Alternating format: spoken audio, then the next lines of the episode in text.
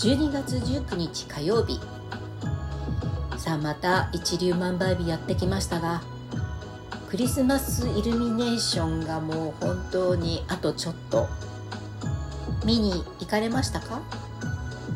私はあのこのラジオトークでも見に行かなくちゃって言っていたので行きましたよ。インスタをね見てくださっている方は私があ丸の内のイルミネーションえ見に行ったんだっていうのが分かる方、え、いると思います。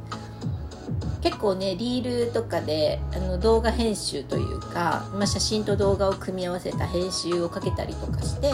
あのストーリーに上げたりとか、まあ、あの通常の、まあ、スナップ写真的にも、えー、いくつか上げていますがいやなんかやっぱり街が華やぐ雰囲気っていうのはとってもいいですよね。まああの素敵な恋人たちがこう行き交う姿を見ると、えー、ちょっと羨ましいなと思ったりもするんですけど私もこうね何かこう素敵な人となんかこう手をつないでお散歩したり、えー、そういうイルミネーションのこうね通り沿いにあるお店とかに入ってねなんかこうダウンコートを着たまま外でちょっとこうくつろいでいる方とかっていうのが先週だと結構あったかかったのでいらっしゃってあいいね今年のクリスマスはちょっとあったかいからこういうのもありだななんて、えー、遠巻きに眺めていました。ね、週末は本当にびっくりするぐらいまた気温が一旦上がったのでうちのクロトンちゃんもね少し外に出してあげたんですけどまあ日曜日の深夜からですかね。もうあの、まあ、寒波が来る来ると天気予報でも言っていたので、えー、まあ、準備も心の準備もしていましたし、えー、まあもう12月の19日あと残すところ10日みたいな感じになっているんでね、まあ、本当に真冬の上着を着るっていうのが当たり前であって当たり前 みたいな感じだと思います。うんただねやっぱり寒くなるとどうしても出るのが億劫になって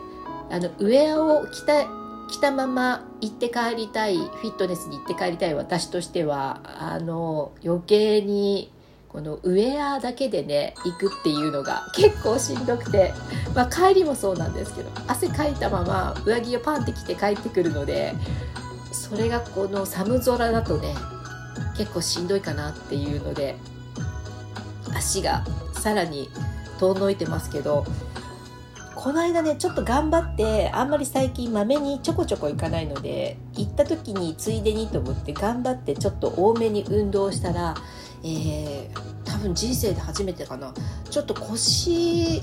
を痛めてるのかなっていう感じで、えー、なんかねここ1日2日ちょっと痛みが出てますので、まあ、ちょっと無理するのやめようかななんて。寒いのと合わさって、えー、余計に怠け心が出ています、えー、まあでも無理せずにちょっと良くなったらまた運動に行かなきゃなと思っています。ミヤメニアラメゾンおかえりなさい。パーソナリティの斉藤千春です。この番組はアトランダムなテーマで一級フードアナリストの私の思考の極みを語る番組です。サロンドテルーム786より今日も楽しくトークをお届けしてまいります。話は変わるんですけど昨日ねトラブルがあったんです。朝起きて、えー、体重を測ることがルーティンになってるんですけどこの体重を測ろうと洗面台の下のところにねよくあのマンションなんかは、えー、まあ多分ですけどあの体重計をねここにしまってくださいみたいなこう空いたスペースがあるんですよね。まあ、あそこに本当はねうちはルンバくんが入ると嬉しいなと思うんですけどちょっとルンバくんはねターミナルのあのが入らないので入れてなくてまあ、えー、順当に体重計を入れてます、まあ、体重計というか体組成計というやつなんですけどでそれをこうそこから引っ張り出して測ろうと思って、えー、出して電源を入れたらつかないんですよ。あれ？と思ってあなんか一回なんか電池がなくなりそうな雰囲気があったからとうとうなくなったのかなと思ったんだけどあの全然つかない感じなんですね。それであれ？と思ってその電池を確認しようと思って裏をパッて裏をパッて見た見たら要は持ち上げてみたら床に水たまりができてたんですよ。え？って思って何この水？と思ってその体組成計の方をよく見たらなんかすごく濡れてるんですよ。え？なんでだろう？と思ってえ？ー、昨日の夜帰ってきてまあいろいろ洗顔したりとかなんか手を洗ったりとかして帰ってきて洗面台使った時にそんなに下に水が浸水するほどなんかびしゃびしゃこぼしたかなって。でもあんまりそんな感じじゃないけどな。ちょっとね下が足元が水が飛び散ることはあってもそんなこんなと思って。で拭いてみたんだけど本当にかなり濡れていておかしいなと思って。で足元のバスそのマットをこう奥の方を触ったらちょっとしっとりしてるの。あれ？と思ってそれで中をこう拭いたりとかしてなんでこここんなに濡れてるんだろうと思ってとにかく一生懸命拭いていました。で何気にこうもうね下にこう床すれすれまで顔を近づけてその上を見たら要はその要は奥に入るところのね上のところを見たらなんか木に水が染みてるみたいになってるからえ？って思ってそれでえーと、棚を開けてみたんです。下にあの開き戸になった棚があるんですけどそれを開けてみてちょっと床を触ったらびしゃびしゃでふっとみあのこう、えー、S 字工になっているところら辺を見たらなんかちょっとグラグラしてるっぽいんですよ。そう。水漏れです。いやーと思ってそこからあの全部中のものを出してもう朝ですよ。朝。朝もう仕事も始めなきゃいけないのに、えー、本当に拭き上げてななんですよ。やっぱり排水管の水だなと思うとちゃんときれいにしなきゃと思って何度も拭き上げて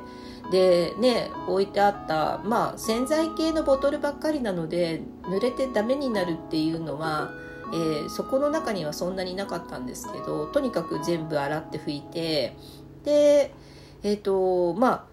それと同時にあの当然ですけどこれ管理会社に連絡をしなければいけないしもうとにかくすぐ来てほしいので、えー、簡単に、ま、なんとなく拭いて物を整理してで水が漏れるところにはあのボールを置いてで、ま、管理会社に電話して。でもね管理会社って結局下請けに頼むじゃないですか。だから状況だけ話してで管理会社さんに、まあ、管理会社さんから、えっと、下請けさんに連絡させますみたいな感じで、まあ、それをまたさらに待ち。で、えー、まあね結論的にはね、えっと、当日え昨日申告して昨日のうちにえー、なんとか直してもらいました。あのー、お兄さんが1人来て30分ぐらいですかね。で治ったのでまあいいんですけどパッキンのところがなんかずれてるみたいになってたみたいな感じなんですけどそんな簡単に水道のところうちのマンション多分まだ築10年ちょっと13年とか14年ぐらいかな。えそんな簡単に水道のそんなと大切なところが緩くなったり壊れたりすると思ってちょっと不自然な感じですよねいやでも冷静に考えたらこれがね、年末年始の本当にもう大晦日とかお正月とかじゃなくてよかったです。いやもうそんなことになったら本当に困るじゃないですか。今のうちでまあ帰ってよかったなというふうにプラス思考に考えます。ここからは千春メガヘルツラスト2分のアフタートー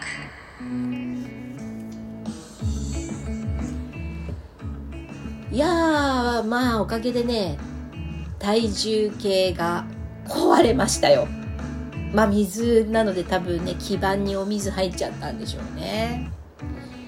いやこれって保証してもらえないのかなと思って一応問い合わせというかあの管理会社にそのことも言ったらまあダメだと思いますけど的な雰囲気でなんか火災保険に入ってるんでそれに一応言ってみてくださいとは言われたので今日お昼ぐらいにでもちょっと電話して保証対象にならないか聞いてみますけどね。えー、体重計ないと嫌です。なんかやっぱり自己管理として毎日チェックしているのでできればあのちゃんと把握しておきたいなと思っているのであの 一応聞いてみて。まあダメな場合は買わないとですよね。うん買うならいいのを買いたいと思うとまあまあ値段がしちゃうのでどうしようか。悩んでます。サンタさんがプレゼントをしてくれないかな？さあ、えー、お時間もありました。